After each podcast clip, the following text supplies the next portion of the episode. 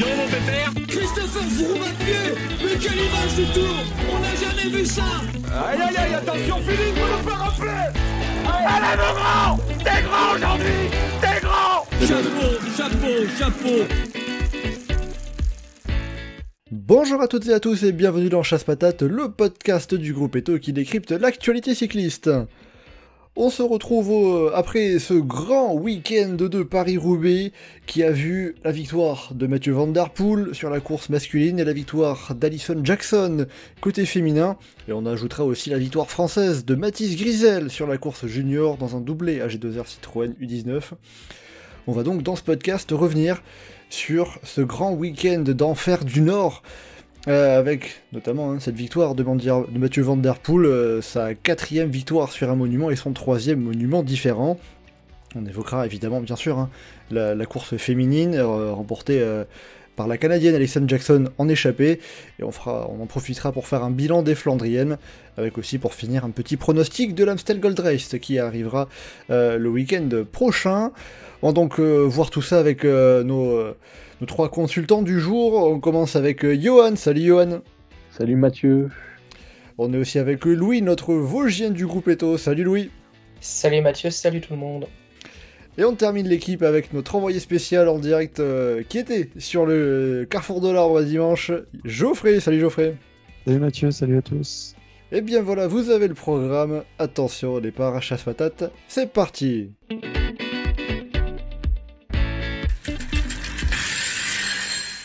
Alors, euh, on va commencer par, bah, comme la semaine dernière, euh, revue d'ensemble de, ce Paris-Roubaix. euh, comment est-ce que vous l'avez trouvé? Je vais poser la même question qu'à Chauffret, puisque bah, cette fois encore, il a été sur place, le local de l'étape. Comment ça a été? Comment tu l'as vécu, ce, Paris-Roubaix un, peu plus entouré que pour le Tour des Flandres, d'ailleurs, il me semble.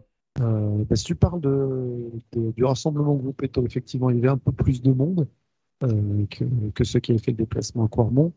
Euh, dans l'ensemble, j'ai trouvé qu'en termes d'ambiance, euh, beaucoup plus de monde sur le bord de la route que les années précédentes, tant pour la course féminine que pour la course masculine, avec euh, la, zone au niveau de l'arbre qui était déjà bien, bien remplie de monde dès 10 heures du matin. Le, le soleil et l'écran géant ont bien aidé à ça. Pour l'ensemble du week-end, avec tout ce qui s'est passé dans la course, c'était un, un week-end génial. Le retour à la réalité cycliste de ce qui se passe pour toutes les autres, ça, Ça- va être un peu plus compliqué.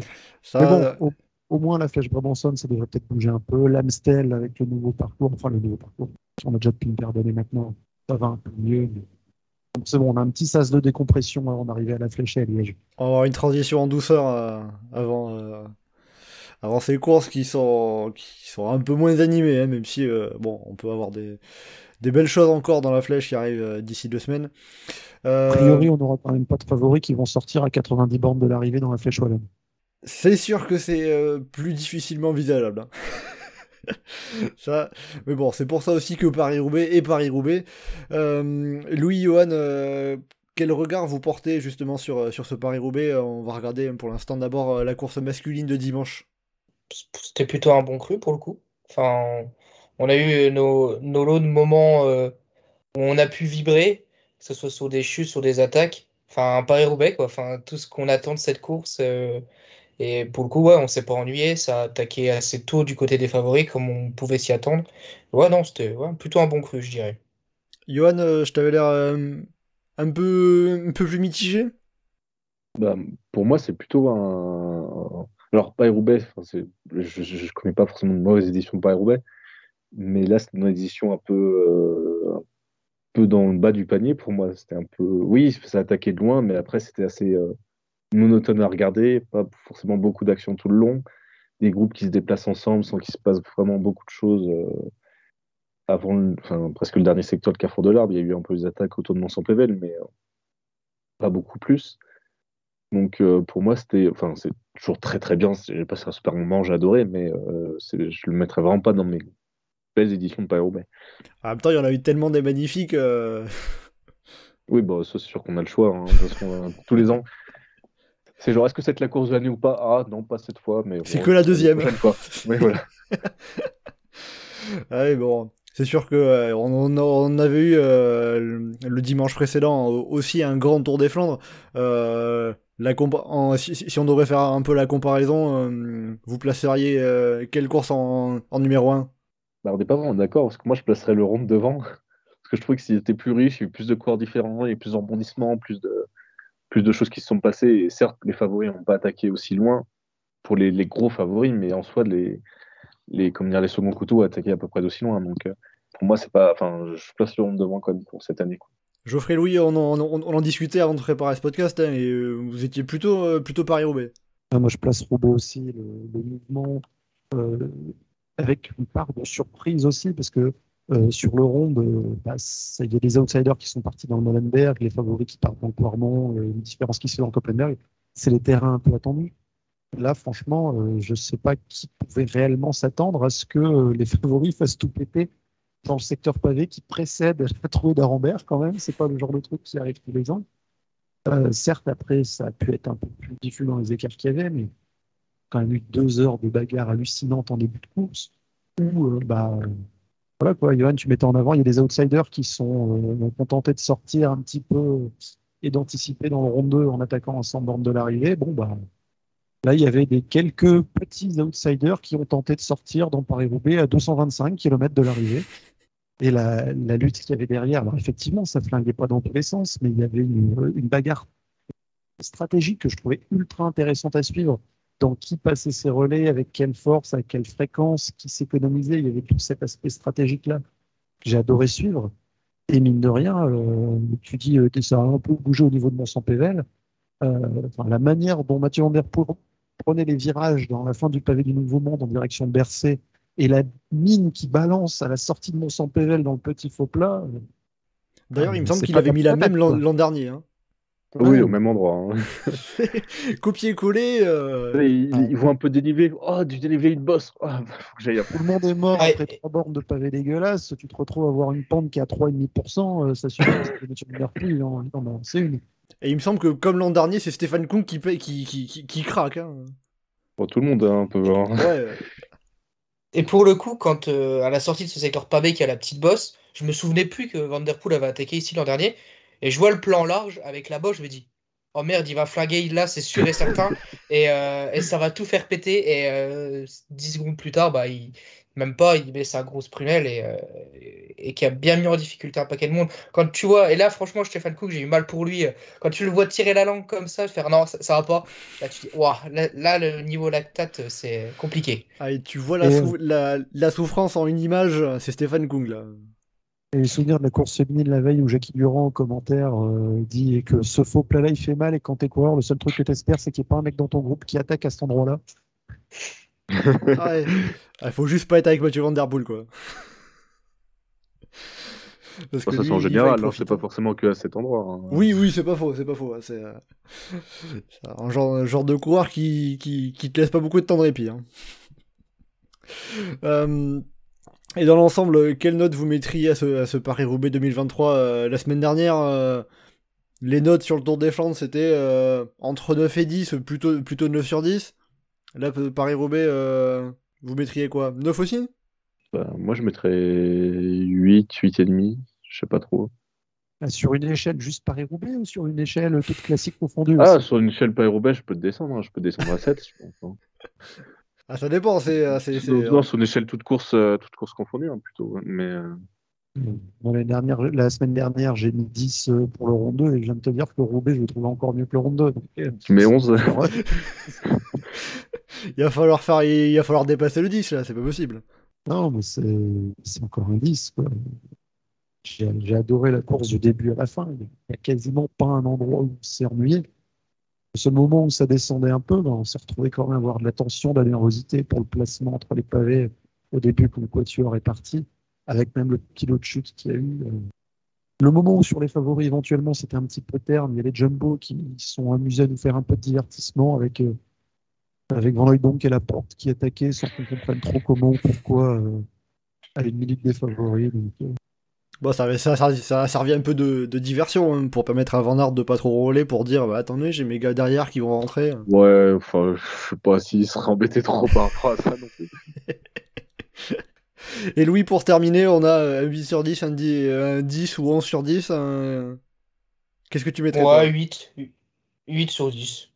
C'est euh, pas- une course passionnante, pas un Paris-Roubaix de légende, mais avec ses moments forts. Enfin, le, le carrefour de l'arbre, euh, bon, on sait que c'est un secteur clé, mais pour le coup, là, on a tout eu dans le carrefour de l'arbre. De la chute à l'attaque, euh, à la crevaison, on, a eu tout ce que peut nous réserver le carrefour de l'arbre. Et, euh, non, la course, elle se résumera pas qu'à ça, mais ça restera le moment fort de la course et on en reviendra dessus, je pense.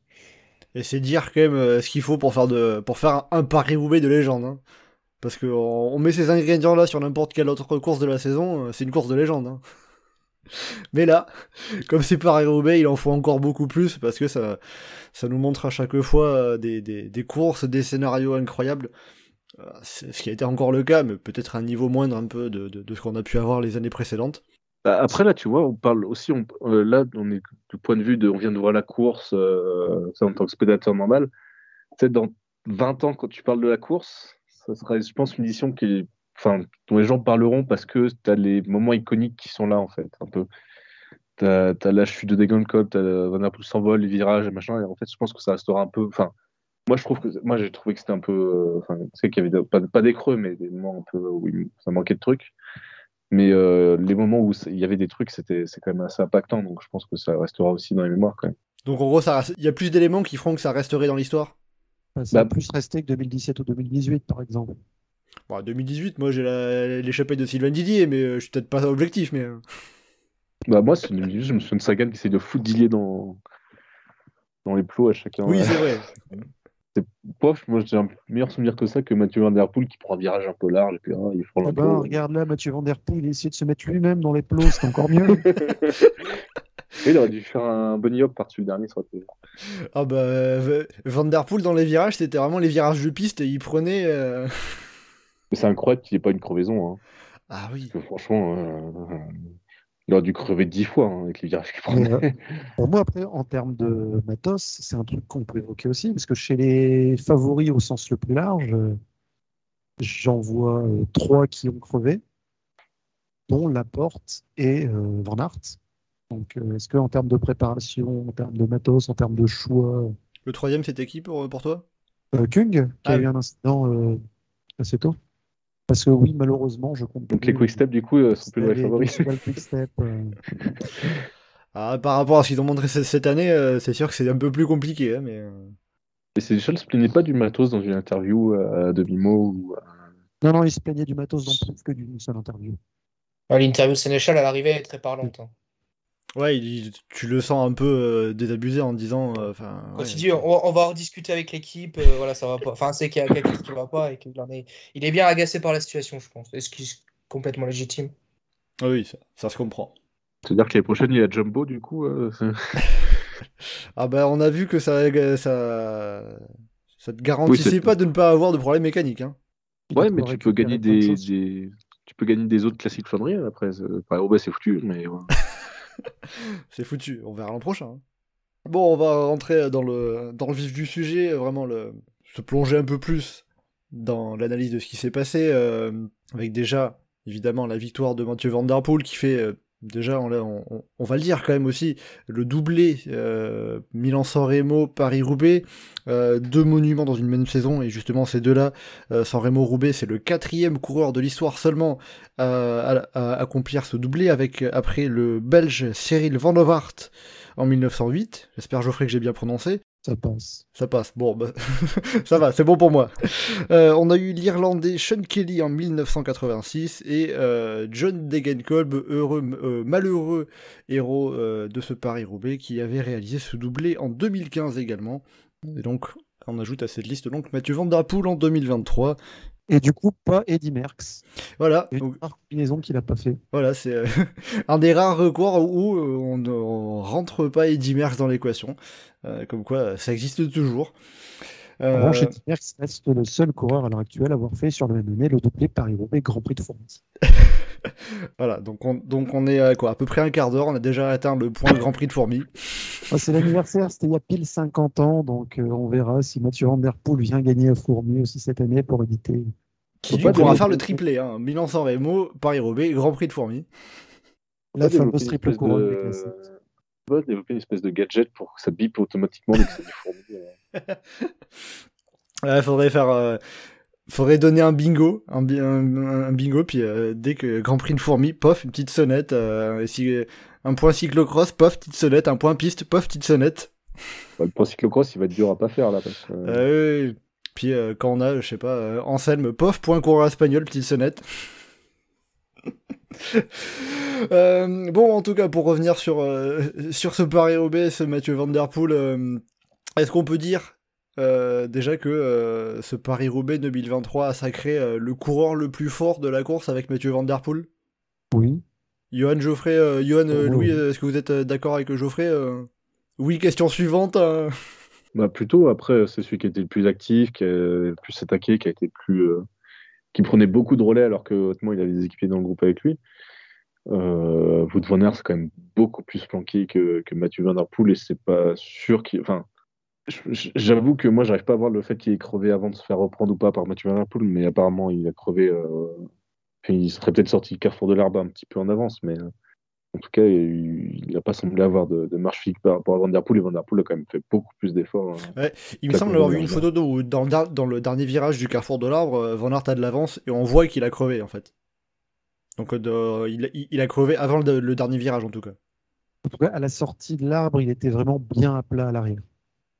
Voilà, témoignage du terrain. Sur place, euh, comment dire, avec la légère latence entre l'écran et, et la vue directement des coureurs qui passent, euh, on voyait, on a vu Van Der Poel passer devant et on les voit passer quasiment en même temps devant nous et on voit Van Der Poel qui passe, et il y a un énorme écart avec Van Aert, se demander pourquoi, et Van Aert est complètement à plat à l'arrière déjà à cet endroit-là. Donc il il venait pas de crever sur la fin du secteur. Oui, voilà, ça, ça a été fait entre, euh, voilà, on va dire entre le moment où il a vraiment accéléré et au moins le virage, le dernier virage du, carrefour de l'arbre. Euh, Louis, euh, tu rejoins Johan et Geoffrey sur le fait que Mathieu Van Der Poel était tout simplement le plus fort de, de ce Paris-Roubaix oui, oui, dans, la vie générale, oui, c'était le plus fort.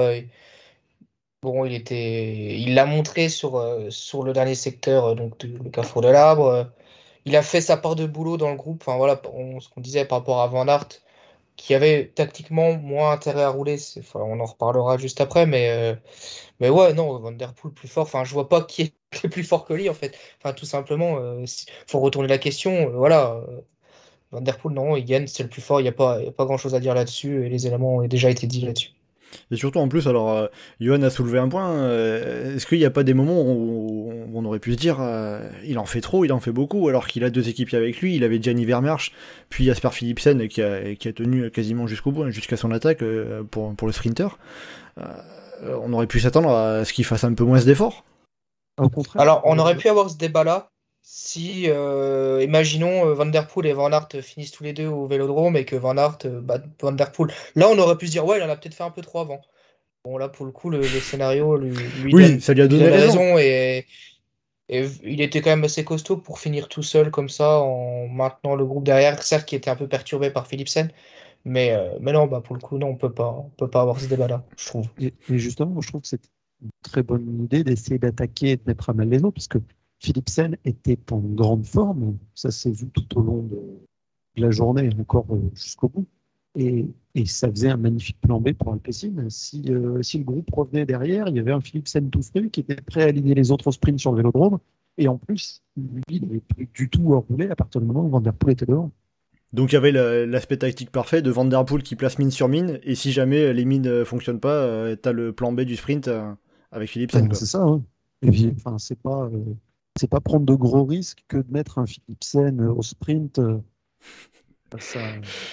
ça, c'est sûr. Il y a... il y a assez peu de coureurs qui, qui sont capables de le battre, même si, bon, Wout Van Aert sur un sprint plat euh, peut, peut peut-être faire partie de ces coureurs. Bah, Pedersen aurait pu en faire partie aussi, mais euh, forcément que Philipsen en faisait beaucoup moins que, que tous les autres qui s'est obligé à chaque fois à boucher les trous. Quoi. Alors après, on va revenir aussi sur un peu le, enfin, le moment où tout a basculé, on peut le dire, c'est euh, quoi les 30 secondes, une minute entre euh, le moment où euh, où il y a la chute de John Degenkolb et bah où, le, et le moment où, où Mathieu Van Der Poel dépasse Wout Van Aert sur la fin du carrefour de l'arbre, Wout Van Aert qui avait crevé. déjà par rapport à la chute de John Degenkolb, pour vous, est-ce que il y a un des trois protagonistes entre Jasper Philipsen, qui était au début au milieu du pavé, Mathieu Van qui était dans sa roue et John Degenkolb qui était vraiment sur le bas-côté, sur la droite du pavé. Est-ce qu'il y en a un des trois qui peut être un peu mis en cause? On peut dire c'est la faute d'un tel sur cette chute ou, ou pas? C'est compliqué de, de, vraiment établir des griefs sur cette chute?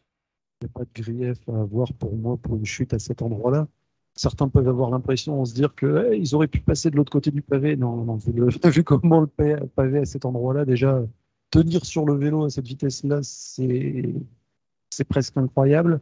Parce que déjà, être à pied sur le pavé à cet endroit-là et pas se laisser la gueule, c'est déjà presque incroyable. Tellement c'est une horreur vraiment euh, à, l'endroit, à cet endroit-là, le carrefour de l'arbre. Euh, sur les pavés en général, mais sur les pavés compliqués encore plus, le, meilleur moyen d'éviter les incidents, c'est d'être devant et sur le haut du pavé. À partir du moment où tu n'es pas devant, bah, tu n'es pas à l'abri que euh, quoi qu'il se passe pour le mec devant toi, bah, il t'emmène avec lui. Ou si tu es sur le côté, bah, euh, celui qui est sur le haut du pavé, il se retrouve degré de force à devoir descendre et il peut t'emmener. Degenkolb, quand il s'est retrouvé sur le bug, il est parfaitement conscient du fait que c'était un risque qu'il prenait, malheureusement. Euh, les circonstances de course l'ont amené à se retrouver à terre. C'est terrible, mais c'est d'autant plus terrible, je pense, que, que tout le monde aime John Degenkolb, que, que tout le monde a dû surkiffer toute la journée de le voir à la lutte avec les meilleurs. Tout le monde, tout amoureux du cyclisme, a dû se dire à un moment, connaissant l'histoire de John Degenkolb, en particulier l'histoire de John Degenkolb et Paris-Roubaix, de se dire que ça aurait été un vainqueur absolument magnifique. Oui, il y a une histoire particulière pour Degenkolb avec Paris-Roubaix, qui notamment ça, rajoute à, la tristesse euh, de sa chute, euh, sans vouloir rentrer dans les détails de comment ou pourquoi. Euh, les gens étaient beaucoup plus attristés de la chute de John Degenkolb cette année que celle de Jenny Moston il y a deux ans. C'est deux coureurs différents, mais voilà, il y a des, histoires différentes. Pour, préciser, un John Degenkolb, il y a ce côté, alors déjà c'est un ancien vainqueur de Paris-Roubaix en 2015, on, l'avait évoqué, euh, on va aussi rappeler qu'il avait euh, notamment fait un don euh, à l'organisation du Paris-Roubaix Junior pour que la course puisse continuer à se tenir quand c'était en, difficulté financière. Et qui a également fait des dons à l'association des Amis de Paris-Roubaix, qui l'ont nommé comme président d'honneur et qui ont renommé un des secteurs pavés de Paris-Roubaix en son honneur, avec une plaque avec son nom et avec comment dire, des énormes peintures euh, qui sont mises euh, à l'effigie de John Degenkolb euh, à l'entrée de ce pavé. Ouais, donc ça, ça rend d'autant plus l'image qu'on voit de Degenkolb complètement recroquevillé dans la pelouse, sur la pelouse du vélodrome à la fin complètement en pleurs, ça la rend d'autant plus dur à voir quand, quand, il y a un peu toute cette histoire-là derrière. C'est sûr que c'était... Bah, c'est dur pour des Kolb. Euh, Louis, Johan, euh, vous rejoignez euh, Geoffrey sur le fait que pour vous, il n'y a pas. Il a personne à blâmer sur, sur, cette chute ou on peut dire que ça peut être de, la faute d'un des trois? Non, pour moi je rejoins Geoffrey et pas de responsable. La configuration est tellement spécifique du fait d'être sous le secteur pavé et l'état dans lequel il est à ce moment-là. Franchement, c'est impossible de désigner un responsable. Euh. Sur le moment, je me dis, euh, ah ouais, le move de Philipsen, il est pas propre. Euh, Van au moment où il tente de passer, il y a de la place, mais voilà. Mais franchement, en y repensant et en se revoyant la scène, tu dis non, c'est pas, pas possible. Et entre les visions, ça va tellement vite et tout. Enfin, tu peux pas, tu, non, tu peux pas donner de responsable. Johan Bah, limite, s'il y a un responsable, c'est un peu Dagon Kolb. Si tu quittes l'eau du pavé, enfin, tu sais que tu te mets un peu dans, entre le public qui est pas loin, tout ça, tu te mets un peu dans une zone galère, donc euh, c'est sûr que tu gagnes de l'énergie et de la facilité et tout ça, mais euh, tu te mets en zone à risque, comme a dit euh, Geoffrey, donc enfin, c'est des circonstances de course après. Bon, en tout cas, euh, de, ce que j'en ai vu des, déclarations de John Degenkolb, j'ai pas l'impression qu'il en veuille euh, aux coureurs euh, Mathieu Van Der Poel et Jasper Philipsen, qui sont d'ailleurs venus s'excuser un petit peu, lui faire une, petite tape sur le dos quand, ils l'ont vu après l'arrivée. Degenkolb qui, a dit que il a vu ça a posteriori, il l'avait pas ressenti sur le coup, mais il, il, a dit qu'il avait été touché par le geste à minima. Donc bon, on va dire que c'est déjà ça au moins. Euh, et après aussi, euh, pour euh, l'enchaînement, la, suite, les 30 secondes, une minute qui ont suivi, le fait de voir Wout van Aert accélérer, Mathieu Van Der Poel qui revient, Et puis on sort du carrefour de l'arbre, Wout van Aert est distancé, il doit s'arrêter, changer de roue parce qu'il a crevé. Est-ce qu'il n'y a pas un peu ce côté où on est déçu euh, la victoire se joue euh, sur un incident mécanique, que euh, le vainqueur s'envole tout seul sur, un, sur une crevaison du coureur qui était sur le point de, partir avec lui Ouais, bah forcément, le moment était intense. Enfin, je pense qu'on a tous aimé ce moment où on a vibré, où il y a eu un renversement de situation improbable. Mais, mais ouais, on, est, on a forcément tous ce petit regret de ne pas avoir une explication entre les deux dans les 15 derniers kilomètres, qui se serait peut-être forcément terminé par un sprint au vélodrome. On, on, peut que euh, faire l'hypothèse, mais, euh, mais ça n'enlève rien. Enfin, je sais pas, hein, mais peut-être que ça serait revenu de l'arrière. Enfin, on, ne sait pas trop, mais euh, on bah, est, forcément un peu sur notre fin. Est-ce que Van Der Poel aurait roulé avec Wout van Aert? Parce que c'est pas sûr, ça non plus. T'as Philipsen derrière. En absolu, tu dis, ah, t'as attaqué, bah vas-y, roule, hein, je reste derrière. ah, il y aurait eu le, le côté Philipsen, mais bon, Johan Geoffrey vous avez ce, ce petit regret-là aussi ou, ou, pas? Alors, d'un point de vue euh, purement euh, objectif, on peut se dire que ouais, on aurait aimé que le duel dure un peu plus longtemps. Après, Mais le côté fanboy. euh, je t'avoue, euh, quand Mathieu Van Der Poel est passé tout seul en tête, j'étais content. Mais je pense que sur l'ensemble de la course, Van Aert semblait quand même inférieur à Van Der Poel et et si la différence se faisait pas là, elle aurait pu se faire plus tard, que ce soit à M, à un autre endroit. Euh, la, praline que Vanderpool met à la sortie de Mont PV, il aurait été capable de la mettre dans le boulevard Clémenceau sur la montée entre M et Roubaix. Et le fameux faux plat à 3-4 bornes. Euh, celui-là. il aurait été capable d'en jouer. Quelque chose à rajouter sur, euh, sur la victoire de, de Mathieu Van Der Poel qu'on n'aurait pas, qu'on n'aurait pas évoqué? Une demi-victoire française? Ah oui, bah, écoute, euh, on, va, on va se raccrocher à ça, on va se raccrocher à ça, on va dire. On attend depuis 1997 et Frédéric Guédon d'avoir un vainqueur français. On va dire qu'on y a un, soupçon de victoire française, voilà, pour le côté, euh, pour le côté cocardier. Alors, vous avez évoqué un peu, on, a évoqué la crevaison de, de Wout Van Aert dans le final sur, le carrefour de l'arbre. Wout van Aert qui a été concerné par une autre crevaison, celle de Christophe Laporte, avec qui il était sorti dans le, dans, le secteur d'Aveluy, euh, avant même la trouée d'Arenberg, euh, côté un peu euh, incroyable de ce Paris-Roubaix. Est-ce qu'une fois que Wout van, que van Aert s'est retrouvé sans Christophe Laporte, après la trouée d'Arenberg, une fois seul, sans équipier, est-ce qu'on peut dire qu'il a appliqué la bonne tactique, à savoir ben, coller à Mathieu Van Der Poel et euh, il me semble pas qu'il ait mis le, nez dehors, en dehors de la roue de Mathieu Van Der. Est-ce que ça, c'était la bonne tactique euh, pour, pour Van Aert? La tactique Rui Costa, donc moi, elle fait dans le milieu. Qu'est-ce que tu en penses, toi, Johan? Euh, bah Pour moi, il se met quand même. Enfin, il fallait pas prendre de relais, il fallait économiser. Ça, c'était très bien qu'il l'ait fait et qu'il ne soit pas plus participé que ça au groupe. C'était pas son rôle de le faire. après, pour moi, il a quand même été Enfin, je trouve qu'il s'est quand même vachement mis en difficulté. On parle de, la malchance de la crevaison. Il s'est quand même mis en difficulté à devoir absolument lâcher tout le monde sur le carrefour de l'art parce que sinon, dans un groupe, tu as Pedersen, tu as Philipsen, tu as Degold euh, en plus, Mathieu Van Der Poel, enfin, se dire qu'il faut absolument le lâcher à cet endroit et prendre des risques et mettre beaucoup plus d'influx euh, sur, le, enfin, sur le secteur entier. Donc, euh, moi, il n'a pas je trouve pas qu'il est bien couru. Je trouve qu'il a couru de manière.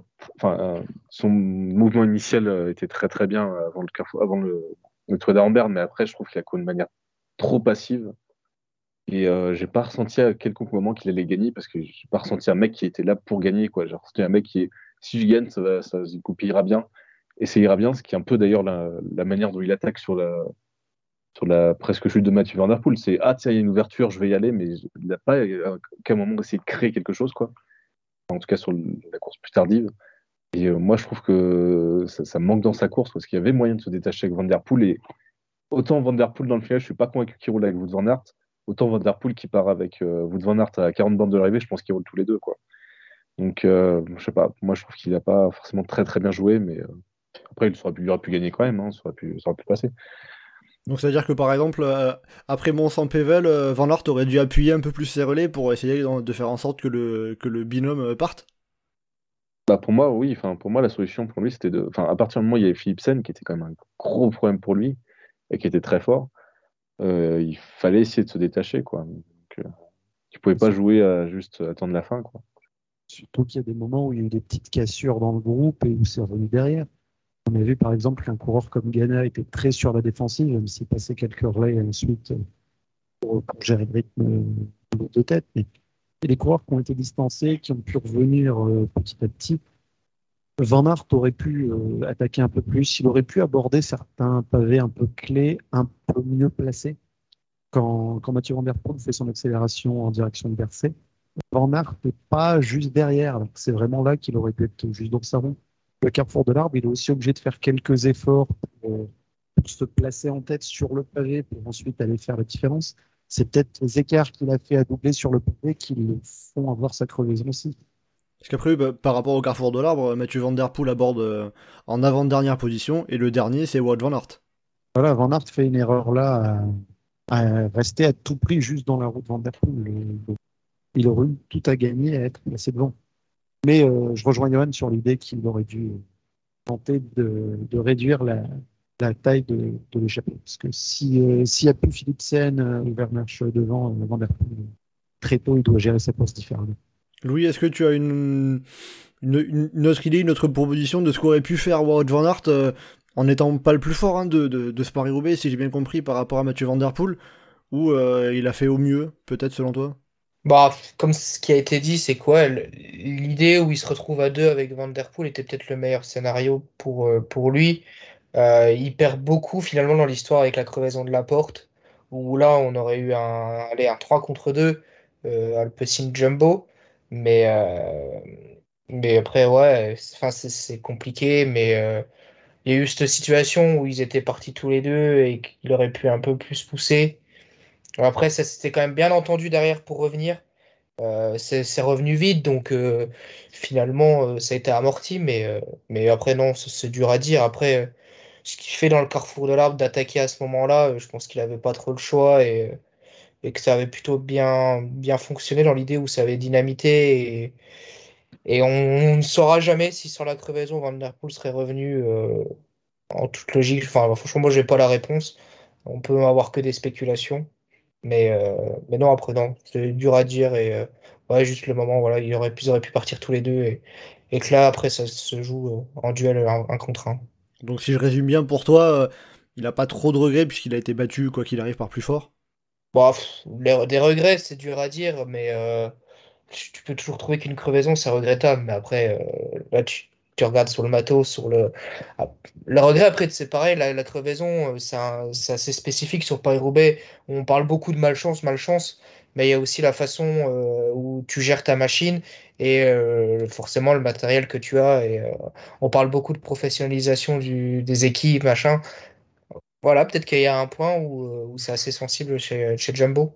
À noter d'ailleurs que côté Jumbo, il y avait des coureurs qui avaient euh, justement euh, utilisé un système euh, qui permettait d'adapter la pression des, des pneus à volonté pour, pour avoir moins de pression sur les pavés et plus de pression sur le bitume. Christophe Laporte, par exemple, utilisait ça, mais Wout van Aert n'avait pas voulu l'utiliser. Mm. Donc bon, ça, ça, ça, ne les a pas aidés à, à gagner Paris-Roubaix en tout cas. Et on dirait le coup du, du casque de Specialized. Et au final, le Tour de France, le seul qui a gagné, c'est celui qui l'avait pas, quoi. ah ben bon, en tout cas, euh, sachant que euh, DSM avait aussi euh, utilisé un système un petit peu similaire, un peu différent, après avoir finalement refusé de l'utiliser l'année dernière. Ouais, et Degon, Club l'avait pas apparemment non plus, donc c'est super leur système. Hein. Voilà, belle, belle pub, belle promo. Donc voilà pour le point innovation technologique qui n'ont pas gagné. Pour terminer euh, euh, sur, sur, ce Paris-Roubaix euh, masculin, on a beaucoup parlé de Mathieu Van Der Poel, de Wout Van Aert, qui ont été les deux grands acteurs de cette, de cette course dimanche. Est-ce qu'il y a un autre coureur qui vous a impressionné Ça va probablement tourner notamment sur ce, dans, ce groupe d'une dizaine de coureurs qui s'est détaché après la trouée d'Arambert. Est-ce qu'il y en a un qui vous a particulièrement impressionné, dont vous avez envie de retenir la performance?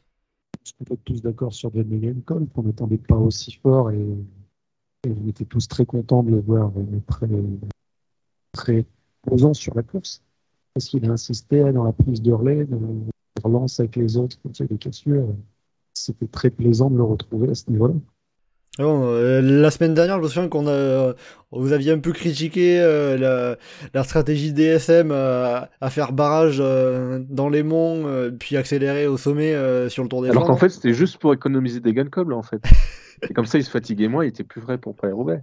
Là, pour le coup, là, pour le coup tout le monde a tout le monde a que du positif à dire sur le Degan Kolb, quoi.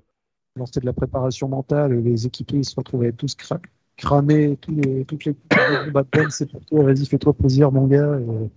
Et, sinon, dans notre style, Philippe Ogana, ah. il a montré des limites quand même sur l'ensemble. Quelqu'un que j'avais cité à un moment.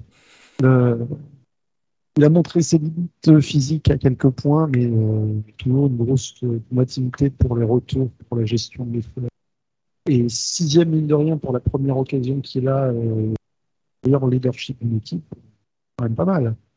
Oui, voilà, il était assez entendu, hein, Philippe Ogana. Il y avait plusieurs, euh, plusieurs qui, pas mal de suiveurs qui l'attendaient particulièrement, dont toi, Geoffrey. Euh, on, se, demande pourquoi. la piste.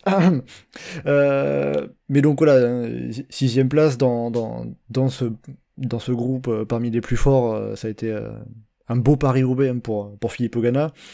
Johan Louis, est-ce que vous avez un, autre nom à ressortir ou ça serait aussi euh, du John Degenkolb, du Philippe Ogana? Mm, Je suis d'accord euh, par rapport à Degenkolb et Ghana, mais euh, j'ajouterai aussi finalement Jasper Philipsen. On a beaucoup parlé de la doublette Laporte Van Aert chez Jumbo, enfin du collectif Jumbo Visma en général, sous cette campagne de classique, mais Jasper Philipsen, j'en ai pas beaucoup entendu parler avant le début de l'épreuve. J'ai pas beaucoup entendu. Ah oui, attention à la doublette Van Der Poel Philipsen. On, s'est beaucoup focalisé sur Van Der Poel. Et en plus, Philipsen, on savait qu'il était en forme et en gagnant le Grand Prix de l'Esco 4 jours avant. Mais 5 jours avant, pardon.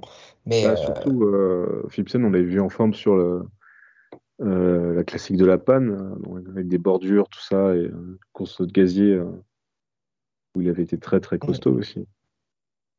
Ouais, donc on a, pour le coup, moi je trouve que nous, les suiveurs, on a très sous-estimé le, le côté euh, collectif que pouvait avoir Alpecin de Koenig, et pour le coup, ils ont fait la grosse course d'équipe avec Vermeersch qui était également présent euh, une bonne partie de, du final, euh, jusque peut-être mon sang Pével, je sais plus exactement au moment où il, où il lâche, mais mais, mais ouais, le, collectif Alpecin de Koenig peut vraiment à relever sur cet aspect-là, euh, sur cette course.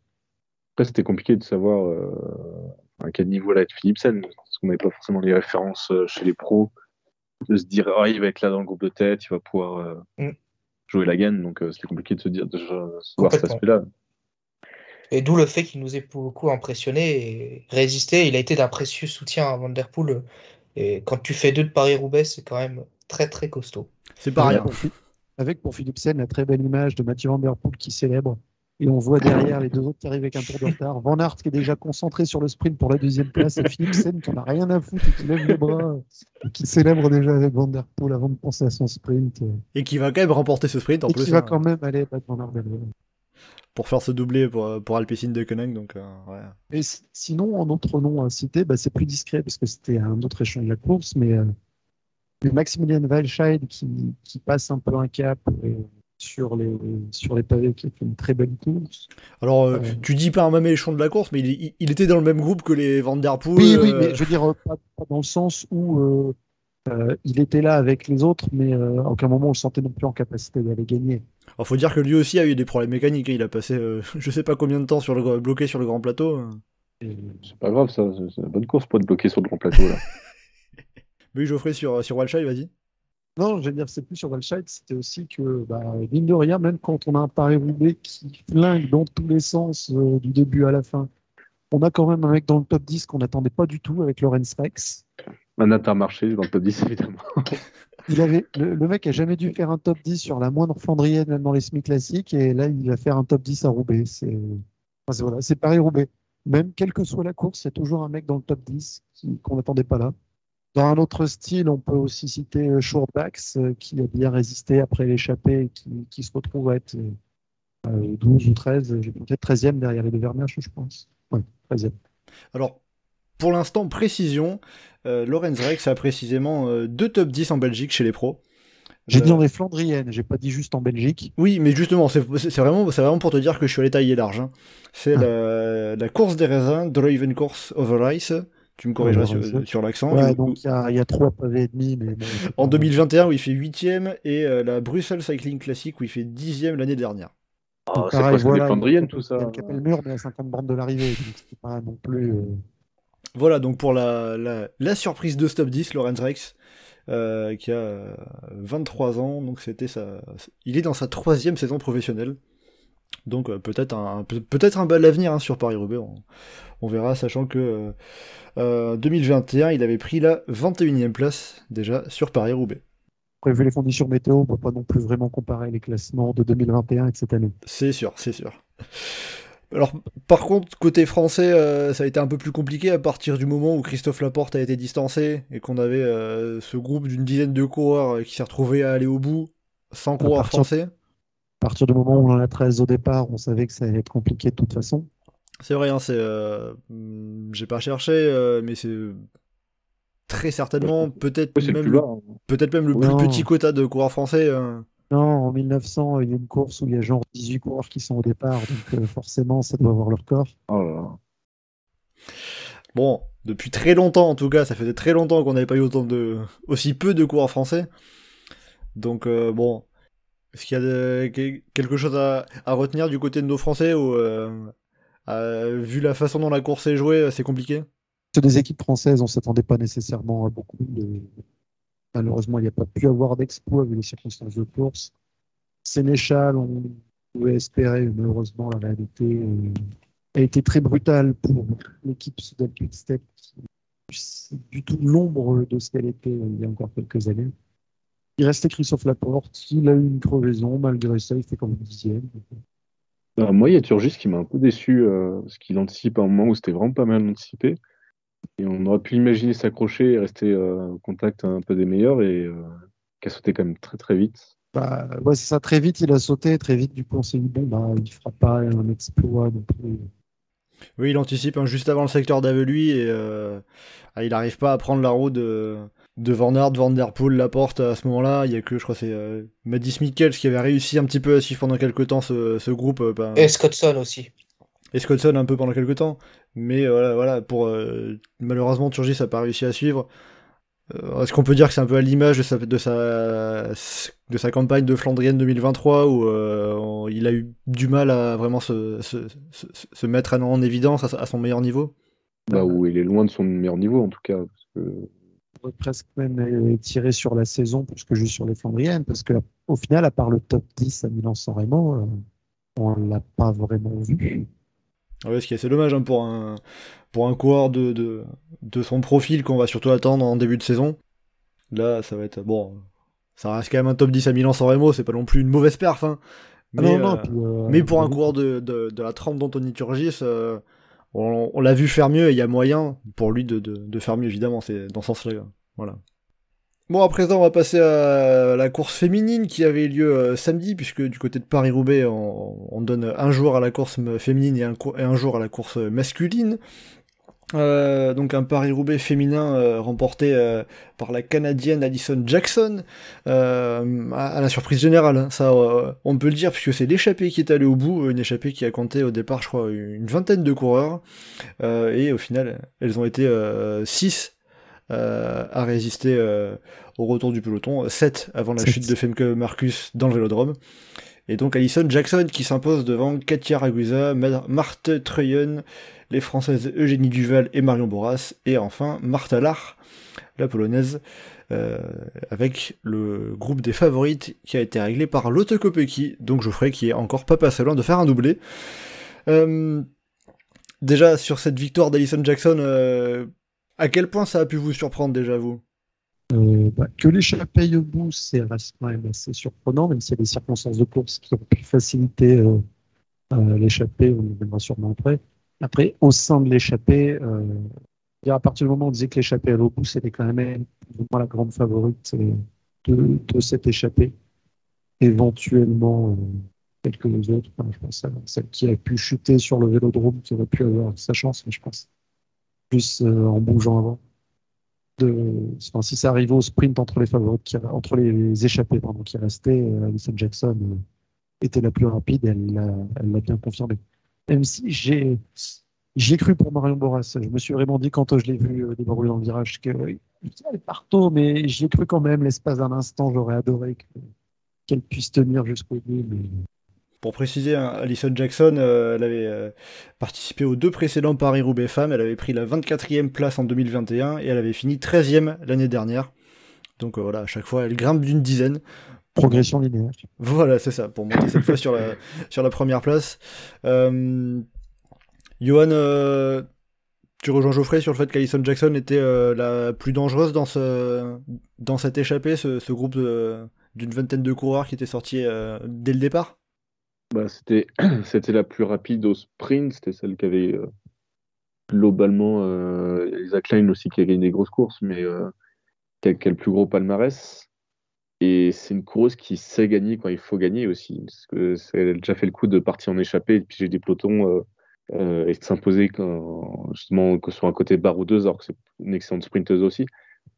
Donc c'était pas très surprenant de l'avoir gagné une fois que le groupe jouait la gagne. Euh, D'autant plus que pendant la course, ça se qu'elle était costaud parce que celle qui faisait le gros du boulot euh, dans le groupe aussi. Donc, euh, ça n'a pas, été surprenant de, l'avoir triomphé. Après, c'est sûr que euh, pour le grand public, c'était pas le nom qui ressortait, qui ressortait beaucoup. Ils ont, pas- forcément en tête les références qu'elle pouvait avoir. Mais bon, l'image qu'on a vue après l'arrivée, toute la joie qu'elle avait, je pense que ça a vite effacé ça. euh, joie contagieuse, quoi. Bah, j'ai vu les gens très très contents de sa victoire en plus, euh, genre ah elle mérite, euh, victoire méritée. euh, donc, enfin, j'ai l'impression que tout le monde était très content de l'avoir gagné de manière générale. Et puis, elle a joué aussi de voir une échappée qui réussit à aller au bout. C'est devenu tellement rare de, de voir ça. Là, une échappée matinale qui permet un coureur de gagner. Dès que ça arrive, il y a toujours une part de sympathie qui arrive pour les coureurs qui viennent dans cette situation-là. Parce que malheureusement, la plupart du temps, l'échappée matinale, c'est ceux qui. C'est les bons couillons qui vont devant, qui écoutent la journée et qui, euh, et qui, au bout d'un moment, on se dit bon, bah, c'est bien gentil, euh, laissez passer les vrais. euh, Et oui, je crois que de- je crois que dans le World Tour masculin cette année, il y a zéro euh, échappé ça. qui gagne. C'est jamais arrivé pour l'instant euh, du côté World Tour masculin, donc euh, les femmes montrent l'exemple, on peut le dire ainsi. Euh, alors justement, par rapport à cette échappée qui était assez conséquente et qui s'est formée euh, dans la boucle au sud de Denain avant de- d'entamer les premiers pavés, euh, un groupe assez conséquent avec euh, quasiment toutes les équipes, les grandes équipes qui avaient été représentées, sauf notamment la Jumbo-Visma, euh, il me semble. Est-ce qu'on peut dire que le peloton avait sous-estimé cette échappée en lui laissant euh, quand même un assez gros crédit chronométri- chronométrique? Bon, oui, je pense quand même. Enfin, le scénario le prouve de toute façon, mais, mais ouais, quand Paris-Roubaix, que ce soit homme ou femme, quand tu laisses partir un groupe de 15-20 coureurs, bah, tu sais que c'est dangereux, déjà de base. Euh, mais là, en plus, tu leur laisses 5-6 minutes. Euh, vraiment, c'était jouer avec le feu, et pour le coup, le feu les a bien brûlés, puisqu'elles sont allées au bout. Enfin, elles étaient plus que 6, c'est ça, à, terminer sur le, sur le Vélodrome avec quelques d'avance euh, sur le groupe derrière. Bon, évidemment, il y a, la- chute qui a beaucoup joué, où pendant euh, 20 km, enfin pendant quelques kilomètres, ça a mis du temps à s'organiser, s'en mettre dedans. Enfin, il y a eu du temps perdu. Ça, c'est le tournant de la course, clairement. Mais on sait très bien que sur Paris-Roubaix, ça peut arriver. Une chute, ça va très vite. Une chute collective, c'est déjà arrivé. Voilà, évidemment que c'est la troisième édition chez les femmes. Faut temps que ça se, que les, coutumes, on va dire, tactiques de Paris-Roubaix se mettent en route. Mais, euh, mais ouais, du coup, le, scénario de la course montre que euh, ont sous-estimé l'échappée matinale qui allait au bout. Et euh, franchement, on a vibré. hein. On a vibré de se dire dans les 15, 15 derniers kilomètres, ça va rentrer, ça va pas rentrer. Il y a un moment où il y avait peut-être 10-12 secondes, mais qu'à ce moment-là, personne ne voulait faire l'effort. Ou enfin, on pensait que ça allait, qu'elles allaient se faire rattraper, mais finalement, non, c'est jamais rentré. Et même au niveau du vélodrome, je trouve que l'échappée a plutôt bien joué. En, en vraiment, il n'y a pas eu vraiment ce moment de flottement, parfois à la flamme rouge ou à l'entrée du vélodrome où ça s'arrête complètement. Là, ça a quand même plutôt bien roulé jusqu'au bout. Alors peut-être qu'après, on remarquera une erreur tactique sur celle qui a emmené euh, pendant tout le dernier tour au vélodrome, mais. euh, mais non, non, franchement, non, on a quand même bien vibré, je trouve. Sans être forcément un spécialiste du cyclisme féminin. Johan, Geoffrey, euh, vous qui connaissez davantage euh, ces coureurs, euh, est-ce que vous rejoignez Louis ouais. sur le fait que le peloton a laissé trop de, trop de crédit à ce, à ce gros groupe? Moi, je suis. Enfin, oui et non, parce qu'en soi, l'écart, ils ont réussi à le boucher à peu près. C'était trop d'écart, mais je, je, trouve pas que. comment dire Je pense pas que ce soit une question de les avoir sous-estimés plutôt qu'une question de pas vouloir rouler en tête de peloton par rapport aux autres équipes. Mais ouais, non, je pense pas qu'ils ont tellement sous-estimé. Je pense plus que c'est une question de comment dire de, de, conflits tactiques, stratégiques dans notre équipe de leaders. Euh, on va pas les rouler pour Kopecky non plus. Euh, on a une coureuse devant. Euh, on va pas faire l'effort. Comme il y avait 18 coureuses et 18 équipes représentées, mine de rien, ça fait que, enfin, ça fait que toutes les équipes peuvent se planquer un peu derrière l'excuse de non, mais on va pas faire l'effort nous-mêmes. voilà, je pense que c'est plus ces conditions-là qui ont fait que, que plutôt sous-estimer celles qui étaient devant, qui n'étaient pas non plus toutes des coureuses de, enfin, qui ont d'énormes références euh, sur le calendrier international. Donc, euh, tu peux te dire qu'il y a moyen de les reprendre, même s'il y avait Alexon Jackson, même s'il n'y a fait que Marcus, même si, euh, je sais pas, par exemple, déjà fait des top 6 sur des, des top sur des courses retour, tu peux te dire qu'il y a moyen d'aller les chercher. Oui, d'autant que Louis l'a quand même souligné, il y avait il y a cette euh, grosse chute euh, au moment où euh, il y avait quand même pas mal de favorites qui étaient ressortis du peloton. il me semble c'est le, secteur avant Templeuve, je crois, où c'est bah, Elisa Longo Borghini deuxième position qui chute. Et ben derrière château de cartes, hein, tout le monde tout le monde chute et on repart du temps alors qu'elle s'était rapprochée à à 2,15 à peu près de, de, la tête de la course. Et au-delà de ça, pour moi, il y a aussi un autre événement qui a joué énormément en la faveur de l'échappée, c'était le problème mécanique de Marianne Voss, qui se retrouve à être distancée euh, tôt. La Jumbo euh, commençait à rouler avant que Marianne Voss ait son incident. Et, euh, et l'écart commençait à diminuer et à bien diminuer. Et ensuite, euh, j'ai pas trop compris ce qu'elles ont fait parce que ils ont arrêté de rouler dans le peloton. Elles n'ont pas aidé Marianne Voss à remonter non plus. Elle est restée un peu trop longtemps, à mon goût, à se démerder derrière. Donc ça, a participé à faire remonter l'échappée, parce que ce qui, fait, ce qui va faire gagner du temps à l'échappée, c'est pas tant le peloton qui laisse du temps au début, c'est quand une équipe se met à rouler et que soudainement cette équipe-là arrête de rouler. Derrière, il n'y a personne d'autre qui a voulu reprendre la, chasse en main tout de suite, et ça a recreusé des écarts. Effectivement, la chute massive au pont Thibault euh, a, eu un impact déterminant aussi derrière, parce que sinon, au rythme auquel ça avançait, euh, avant l'arbre, euh, l'échappée était reprise assez largement. Et, on a eu cette tension énorme jusqu'au bout avec des regroupements derrière. On était même au point de s'imaginer peut-être qu'il y aurait un sprint à 20 pour jouer la victoire sur le vélo de Ouais, c'est même imaginé que Vos allait gagner alors qu'elle était en chasse pour 40 bandes toute seule. Avec Marionnette un peu, mais.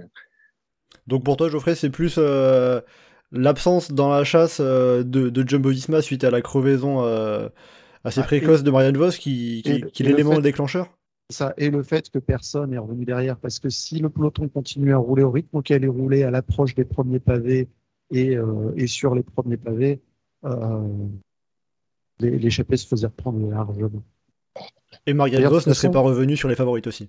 Bah, euh, Clairement, euh, chez les autres équipes, il y avait de quoi rouler pour éliminer l'adversaire. Hein. aussi été une occasion qui aurait pu être ratée parce que J'imagine pas la tronche des directeurs sportifs de la plupart des équipes euh, s'ils se retrouvaient à avoir un groupement et que Marianne Voss aligne tout le monde au sprint sur le vélodrome. Ah là, il y avait de quoi tirer, euh, tirer une tête là. Hein. Avec ce scénario, ça aurait été assez particulier. c'est vrai que. En plus, c'est vrai qu'il y, y, a le fait que à la sortie du, du, dernier secteur pavé, du secteur pavé de M, euh, les favorites, il me semble qu'elles sont à moins de 10 secondes quasiment. Hein.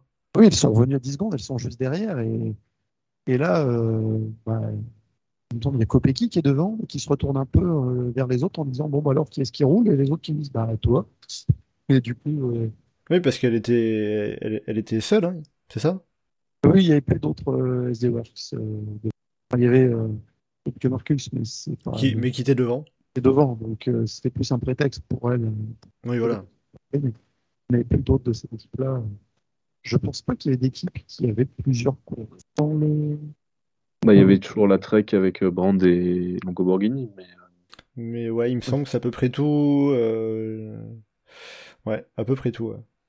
Donc ça joue aussi, hein, même si bon, techniquement on peut se dire des favorites qui sont à moins de 10 secondes de la tête de la course après les, derniers pavés. il y a moyen de s'entendre, mais il y a aussi moyen de ne pas s'entendre, puisque personne n'est, il n'y a, a, aucun équipier, aucune équipière pour, venir rouler, faire le travail. Ça, mais il y avait suffisamment de concurrentes rapides pour que celle-là puisse s'entraider. Euh, Juliette, qui raconte Sony, Pfeiffer Georgie, euh, c'est des courses qui ont une bonne pointe de vitesse et qui auraient pu collaborer un petit peu plus. Après, le sprint sur le Vélodrome leur donne un peu raison de ne pas avoir collaboré parce que qui les aide quand même. du coup, le moyen de la battre, ça aurait été aussi qu'elle fasse l'effort et que. Bon, au final, ça, ça a profité à l'échappée. Euh, l'échappée d'ailleurs, ce qui restait de l'échappée, d'ailleurs, où il y avait euh, deux coureuses françaises, deux coureurs françaises, Eugénie Duval, quatrième, et Marion Boras, euh, cinquième. on va quand même d'ailleurs signaler que c'est la première fois depuis 31 ans qu'on a deux, deux représentants français dans un top 5 de Paris-Roubaix. Hein, puisqu'il faut remonter euh, à la course masculine de 1992 avec la victoire de Gilbert Duclos-Lassalle et Jean-Claude Colotti qui était cinquième, deux coureurs de l'équipe euh, Z d'ailleurs. Euh, là, du, pour les Françaises, bon, qu'est-ce que vous en retenez de ce Paris-Roubaix? Bon, déjà, le fait d'être dans l'échappée, c'est une magnifique course. elle pouvait pas mieux faire? Bah, Pour Marc il y moyen de mieux faire si elle n'avait pas eu sa, une crevaison, je crois. Euh, qui lui fait perdre beaucoup de force, beaucoup d'énergie, alors qu'elle était quand même bien costaud. Et euh, si elle n'a pas cet effort à faire là avant, peut-être qu'elle peut euh, accéder dans un secteur, faire déjà un peu la sélection, hein, ou attaquer dans le final, ou, être un peu plus fraîche au sprint, où il y a peut-être quelque chose à faire. Duval, je pense qu'elle elle s'est bien économisée, elle a bien géré, elle a passé sur les quand il fallait. Je pense qu'elle a, fait à peu près ce qu'elle pouvait. Elle aurait pu finir sur le podium avec un peu de, un peu de réussite, mais mais je pense qu'elle a fait à peu près ce qu'elle fait. Euh, il y a plus de regrets euh, parce qu'on va sentir un peu plus costaud, mais sinon, euh, dans les circonstances qu'il y a eu en course, il n'y a pas tellement, tellement de regrets à avoir. Peut-être lancer le sprint plus tard, mais c'est toujours pareil, ils auraient peut-être pu faire podium, mais euh, de toute façon, en victoire, ça semblait pas accessible. Et puis, pour Marion Boras, ce qu'il faut bien rappeler aussi, c'est que même si ça fait une paire d'années qu'on la voit sur la piste, donc c'est une brillante représentante en, en course par équipe notamment, euh, c'est la première année où il est dans une équipe euh, sur route professionnelle. C'était sa toute première course au Tour. Et qui voulait pas aller à Paris-Roubaix déjà de, de, base, qui disait à son équipe Ouais, mais c'est dangereux euh, la piste, jusqu'à me casser la gueule et tout. comme quoi ça valait le coup de se déplacer pour faire Paris-Roubaix, hein, parce que un top 5, c'est quand même une. Ça reste quand même, pour Marion Boras et pour Eugénie Duval, quand même une très belle perf. Ah bah, en termes d'émotion, quand tu te retrouves euh, en tête euh, de Paris-Roubaix à un tour de piste de l'arrivée, euh, je pense que ils se monter quand même. Hein. Ah, c'est sûr. Surtout quand tu n'es pas forcément habitué à jouer la victoire sur des courses de manière générale. Enfin, c'était un peu la particularité de ce groupe de tête, c'est qu'on avait, je pense, sans, voilà, je dis avec ma manière de, sans être spécialiste du cyclisme féminin, c'est le fait qu'une échappée à Yobu, c'est souvent des, coureurs, des coureuses euh, qui n'ont pas forcément l'habitude de jouer la victoire, qui ont plutôt euh, l'habitude de, des équipières et qui là, pour le coup, se retrouvaient à jouer la victoire euh, de la plus belle course de l'année. Enfin, c'est la gestion des émotions sur l'aspect tactique est ultra importante. après, bah, sur le coup, si on regarde pour le côté juste franchouillard, sûr qu'on peut regretter un peu. Il y a deux Françaises dans le top 5, il y en a aucune sur le podium, on peut regretter un peu, mais je pense l'une ou l'autre. Euh, on leur disait au départ, tu vas finir dans le top 5, les deux premiers, et même juste une Française quelconque dans le top 5, c'était pas quelque chose qui était euh, acquis, presque même vraisemblable euh, sur ce qu'on pouvait s'attendre. Parce que sur celle qu'on pouvait espérer, on se disait, ouais, peut-être un top 10 et tout ça, c'est ce qu'on se disait la semaine dernière en avoir deux qui finissent 4 et 5, euh, déjà super. Et derrière, avec les meilleurs, Margot Vigier qui, confirme bien son, son excellente euh, saison de, classique. Voilà, Margot Vigier qui fait euh, huitième du sprint du groupe des favorites derrière, qui prend donc la, 14e place finale. 14e et 3e française. C'est pas mal quand même. C'est un joli bilan pour nos tricolores voilà, sur, euh, sur ce Paris-Roubaix féminin, euh, le, bilan est quand même plus reluisant côté, euh, côté féminin que côté masculin, si on ne regarde que, que la participation de, de, nos Français et nos Françaises, en tout cas. Après donc ce Paris-Roubaix, on va faire aussi un petit bilan de cette campagne flandrienne 2023 qui est à présent terminée, même si je sais que Geoffrey va dire que Paris-Roubaix n'est pas une classique flandrienne puisqu'elle n'est pas en Flandre. c'est bien ça?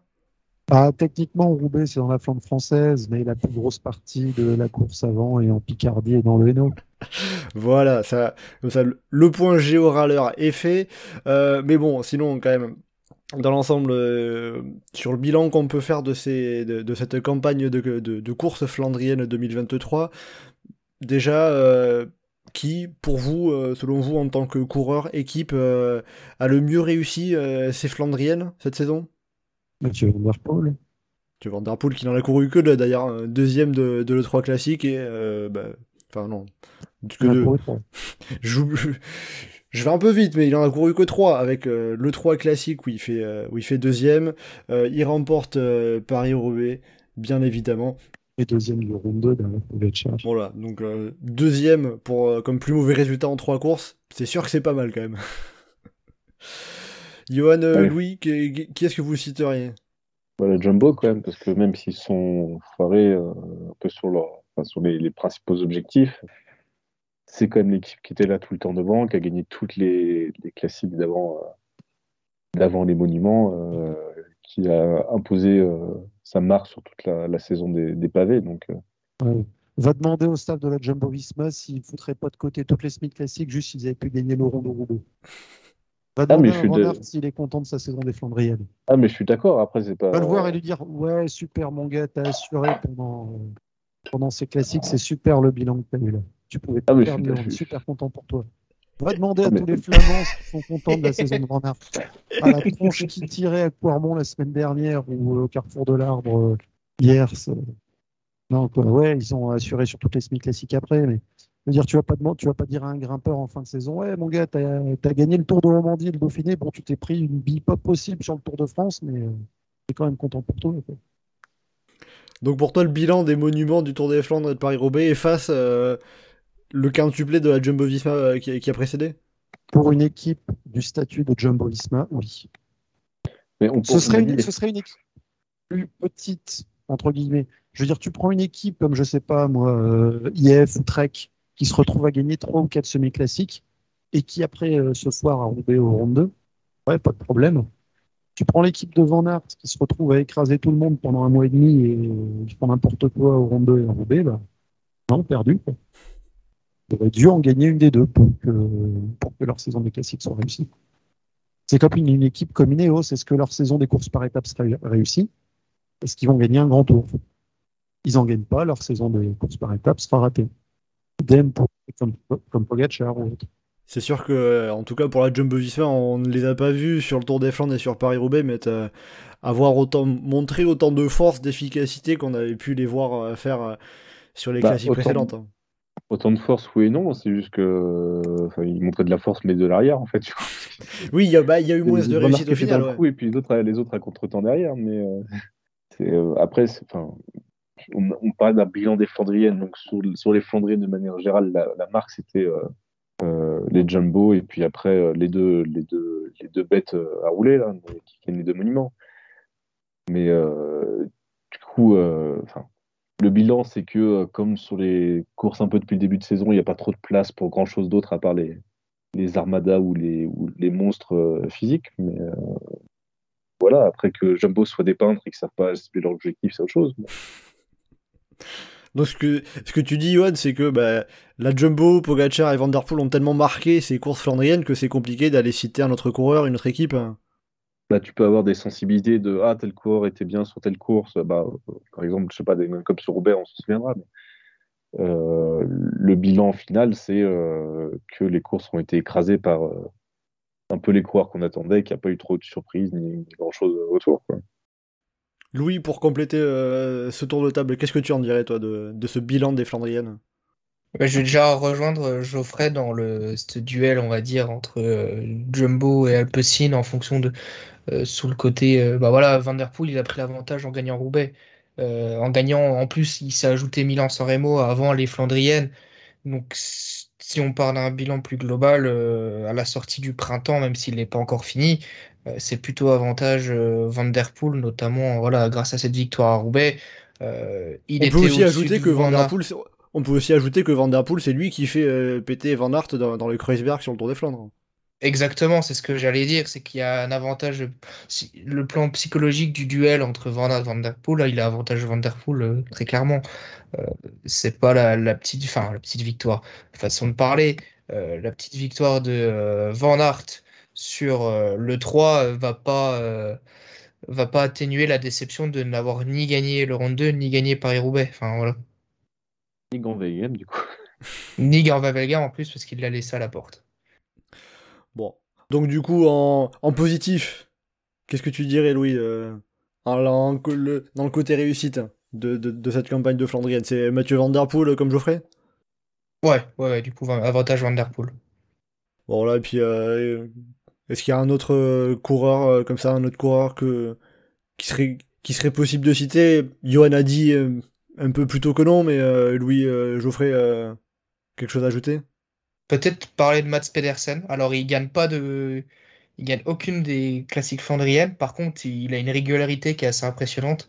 Donc, il fait 4 hier à Roubaix, il fait 3 du round 2 en étant euh, peut-être euh, pas le plus fort, mais voilà, il est vraiment à sa place. Euh, top 5 sur à travers la Flandre et sur Grand Wevelgem. Euh, si tu lui ajoutes en plus un top 6 à Milan-San Remo, il fait vraiment un printemps qui est réussi. Mais par contre, il clate pas de victoire. Mais il était super fort et franchement, il en méritait une, quoi. Enfin, on sera tous d'accord là-dessus. euh, en termes de régularité sur ce printemps, euh, il était présent, Pedersen. Et on l'avait vu dès le début de saison euh, sur l'étoile de Bessèges. On s'est dit, ouais, il va, être, costaud sur ce printemps. Et, malheureusement, il, devra seulement se contenter de cette victoire à Paris-Nice. Mais, sur le- les classiques, il était très costaud et il aurait franchement pu en choper une. Il était peut-être un peu moins fort, par exemple, qu'Ardegain Kolb sur Paris-Roubaix. Mais euh, voilà, il termine quatrième au pied du podium. Mais franchement, il était super fort sur ce printemps-là.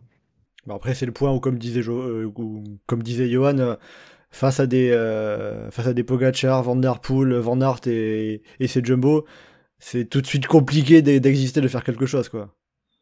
Ils ont, ces, ces, Ouais, coureurs équipes-là ont montré une, une, une telle puissance. Mais à un moment donné, tu sais qu'il aurait, on- on- il aurait pu profiter d'un- d'une sorte de marquage entre les, les deux, trois et à ce moment-là que ça lui, que ça lui sourit. Mais bon, c'est malheureusement l'opportunité pour lui ne s'est pas présentée.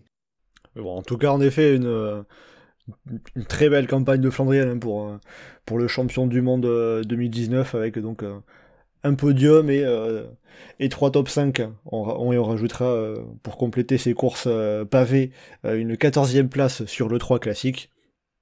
Voilà donc pour le bilan de Mats Pedersen euh, sur ces Flandriennes. Et puis, euh, bon, pour, pour évoquer toujours les coureurs français, euh, comptablement le meilleur bilan sera pour Christophe Laporte. Et, euh, et, euh, vous voyez pas vraiment d'autres coureurs qu'on pourrait citer côté, côté tricolore? Bah, À moitié Mathieu Van Der Poel. Comme vous disiez tout à l'heure, je, je- je crois que c'est Geoffrey qui. qui je crois que c'est- toi qui nous avais sorti ça. Faut qu'il gagne un deuxième Paris-Roubaix pour, euh, Alors, pour en avoir un français. Je je sais plus, euh, quelques bêtistes qui étaient présents euh, au Carrefour de l'Arbre me rappellent, je ne sais plus qui, qui avait dit cette belle phrase, mais que euh, dès que Mathieu Van Der Poel aura gagné un deuxième, du les Français auront un Paris-Roubaix. Voilà, pour reprendre la, la, la formule consacrée euh, à la télévision, Mathieu Van Der Poel, le plus français des Néerlandais. Comme ça, la boucle est bouclée. Euh, et donc maintenant que euh, malheureusement pour vous, euh, Johan Geoffrey, je sais que ça vous tient à cœur, euh, ces, ces courses flandriennes, cette campagne flandrienne est terminée, euh, on va arriver sur ce qu'on appelle les, les, les courses, les classiques ardennaises, le triptyque ardennais, avec en premier Alors, lieu l'Am- l'Amstel Gold Race. Oui, je, oui, Johan L'Amstel n'est pas une, Ardennaise, hein, tout comme Roubaix n'est pas une. Voilà, voilà tout, tout à fait. Le point géographique, mais par les raccourcis qu'on fait, on va dire les, les, les trois grandes classiques vallonnées du printemps. Comme ça, on va, on va essayer de froisser personne euh, qui arrive avec l'Amstel Gold Race euh, dès ce dimanche. euh, petit pronostic euh, qui va succéder déjà à Michał Kwiatkowski euh, qui avait devancé Benoît Cosnefroy à la photo finish l'an dernier. Geoffrey? Compliqué de faire un pronostic sur l'Amstel depuis qu'il y a son nouveau tracé, avec euh, le, toujours enchaînement de petits monts, de petites routes, de changement de direction dans tous les sens. On a et le- la partie plus plane dans le final, on est sur un tracé qui s'apparente plus aux Flandriennes qu'aux Ardennaises. Avec plein de petites routes de relance. hein. C'est ça. Donc, euh, ouais, vraiment, c'est c'est pas une Ardennaise. par rapport à ce qu'il a fait sur, euh, sur les derniers jours et, et sur les classiques en général, il faut quelqu'un, je veux dire Nelson Paulus, côté masculin. Nelson Paulus qui, qui, qui s'était montré hein, justement sur le Tour des Flandres pour, euh, pour bien faire la liaison. Mais, euh, cinquième du Tour des Flandres et troisième d'à travers la Flandre. Donc on verra si, si c'est précurseur pour l'Amstel Gold Race.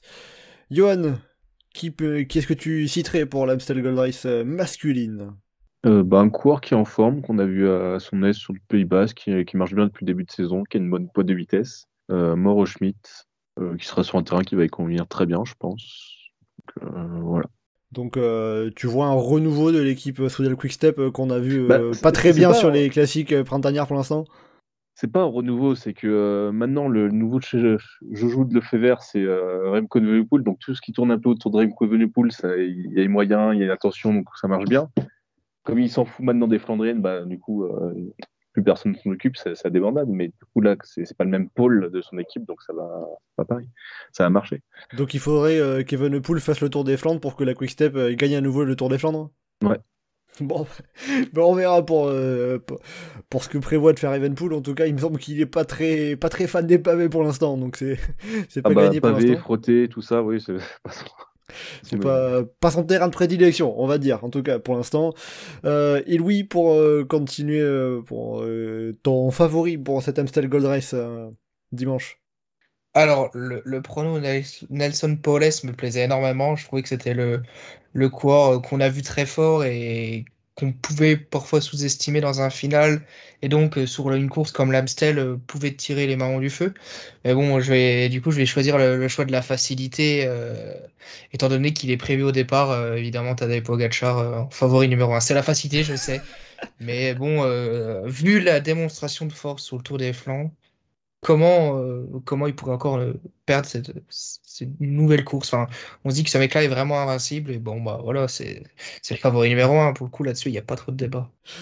Ça va, on ne te reprochera pas de citer Pogacar. Et sinon, euh, côté français, on peut citer aussi le, le, retour sur les classiques de très haut niveau après une légère blessure de Pierre-Luc Perrichon dans sa dernière année, après qu'il l'a annoncé il y a quelques temps. Donc, euh, lui, c'était euh, tout le mieux pour ses dernières euh, très grandes classiques. Ouais, Pierre-Luc Perrichon qui, qui, aurait aimé euh, participer aux Flandriennes pour sa dernière saison. Il a annoncé euh, qu'il prenait sa retraite au terme de cette saison, mais il était, il était blessé. Il n'avait pas pu prendre part, notamment à Paris-Roubaix. Mais il a couru Pierre-Luc semaine... va dans l'échappée, la première échappée qui va au bout du World Tour cette année. Les allez, allez Pierre-Luc, on y croit, la mascotte du groupe Eto. puis bon, quitte à citer un coureur français, j'avais quand même voulu citer Benoît Cosnefroy. Hein euh, cette fois, on espérait que euh, à minima la photo finish joue en sa faveur, ou alors qu'il n'y ait pas besoin de photo finish pour, euh, pour lui. Mais bon, j'ai envie de dire que ça me semble être des trois entre l'Amstel, la Flèche et Liège. Je pense que c'est quand même l'Amstel qui lui conviendrait le mieux, et il a l'air d'être dans une plutôt bonne forme. Donc il y a... Allez, j'ai envie d'y croire pour Bono Cosnefroy pour, pour avoir une victoire française. Et puis à G2R, faut éviter les relégations. Quoi. Ah, en termes de classement, c'est c'est compliqué, mais bon, euh, le classement est sur 3 ans, donc il y, y, a le temps de se rattraper. Hein. Ne, ne t'en fais pas, voilà, il y, y, a le temps de chuter encore un peu plus. Pour Renault Cosnefroy, on aura déjà Côte... un petit indice avec la flèche Brabanson ce mercredi. Tout à fait. Côté français, si je peux ajouter, euh, on a le, évidemment le l'un de nos grands leaders sur les classiques à la Philippe, euh, qui est d'après ce que j'ai compris, forfait pour la flèche Brabanson, euh, donc toujours touché au, genou suite à sa chute sur le rond 2. Mais euh, donc voilà, Philippe, ça sera un peu en, en suspens, voir s'il est capable de jouer les premiers rôles sur ses Ardennaises. Euh, mais par contre, j'ai très hâte de voir la triplette de Groupama FDJ, Madouas, Godu, Grégoire. donc avec la, la, petite pépite Grégoire, voir s'il est capable déjà de jouer les premiers rôles. On l'a vu sur l'Estradé faire top 10, 8ème si je me trompe pas voilà, moi j'ai hâte de voir ce que ça peut donner déjà sur, sur les Ardennaises. Et on signalera d'ailleurs par rapport à Julien Lafilippe que euh, on a eu une interview de Patrick Lefeuvre, il me semble que c'était dans le journal belge le soir, qui s'est montré, euh, voilà, ça, ça faisait un moment qu'il n'avait pas dit publiquement euh, que c'est bon, Julien Lafilippe, ça va aller, ça va le faire, je crois en lui, enfin pas exactement dans ces termes, mais il a dit en gros que voilà, Julien Philippe, je, je, je, compte sur lui, j'espère que ça va finir par le faire, que la roue va tourner. C'est-à-dire qu'il le dégage à la fin d'année, ça Bah, il a dit que, euh, grosso modo, euh, si jamais il a envie de partir on peut négocier ça, sachant que son contrat euh, court encore jusqu'à la saison prochaine. Mais que pour l'instant, tout va bien. Julien Alaphilippe est content d'être parmi nous. Donc il n'y a pas de raison à ce qu'il s'en aille, visiblement. En langage de vert, ça veut dire je regrette de l'avoir signé aussi cher pour autant d'années. ah, je sais pas, je, je, je, je, suis pas bilingue français le feu vert, mais euh, je vais pas pouvoir vous faire euh, cette, cette traduction là en tout cas. Euh, et puis, euh, allez, pour tant qu'à faire, pour, pour finir, euh, un petit pronostic, un petit nom pour l'Amstel Gold Race féminine qui pourrait succéder à Marta Cavalli. Johan, je te laisse ouvrir le bal. Eh ben, la course féminine finit sur la bosse du Coberg contre la course masculine, et du coup, je vois bien une, une Yann Lippert être capable de s'isoler toute seule et d'aller gagner à la fin. Louis? Mon pronostic sera 2000 au ring. Ne me demandez pas d'explication, je ne saurais pas vous en donner. Ah bah, le demi-volering, deuxième des deux dernières éditions, euh, tu joues plat du pied sécurité jusqu'au bout, mais euh, c'est bien, il faut citer, il faut citer les favorites. Euh, et Geoffrey, pour, pour terminer, donc après Liane Lippert et demi-volering Un final, un sprint éventuel après une bosse assez pentue. je veux dire Marianne Voss et l'autocopéki. Ah, le, point Marianne Voss, voilà, ça, il fallait y venir évidemment. Euh, bon, voilà, donc pour, euh, pour un peu les, les, principales favorites côté, euh, côté féminin de cet Amstel Gold Race, et on va dire, est-ce qu'il y a une française qui pourrait, qui pourrait venir se, glisser parmi tout ça? Bah, Je sais pas, peut-être que Margot Vigier, elle a fait un top 5, parce que à force. À force de la citer. C'est pas, non c'est pas forcément celle qui convient le plus aux Françaises, parce que euh, c'est presque pas assez dur pour une Labousse ou euh, des choses comme ça. Donc, euh, voir Juliette Labousse, voir Evita Musique, ce qu'elles vont faire. Mais sinon, c'est pas forcément celle où on peut attendre les Françaises en particulier. Donc, on attend qu'à être surpris, c'est ça? Oui, oui. Voilà, parfait. Eh bien, avec tout ça, on arrive à, la fin de ce podcast. Euh, on avait pas mal de choses à dire euh, sur, euh, sur cette dernière grande course pavée de la saison, à savoir Paris-Roubaix, qui a livré encore une fois une grande course, et même, quand même, deux grandes courses, puisque on n'oublie pas que depuis 2021, Paris-Roubaix se conjugue au féminin, fort heureusement, désormais. Voilà donc pour ce chasse-patate euh, débriefing de Paris-Roubaix. Merci beaucoup à Johan et Louis et Geoffrey d'avoir été en ma compagnie euh, pour ce podcast, pour ce débriefing. Pour le prochain podcast, on se retrouvera la semaine prochaine. Euh, après l'Amstel Gold Race, on fera le point sur l'Amstel et sur les deux classiques plus ardennaises, la Flèche Wallonne et Liège-Bastogne-Liège. Je fais attention à nos amis géographes. Et donc, en attendant le prochain podcast, eh bien, vous pouvez nous retrouver comme d'habitude sur le site et le forum du groupe Eto, legroupeeto.fr, ainsi que sur nos différents réseaux sociaux, Twitter, Facebook et Instagram. N'hésitez pas à commenter, liker et partager ce podcast. Merci beaucoup et à bientôt dans Chasse Patate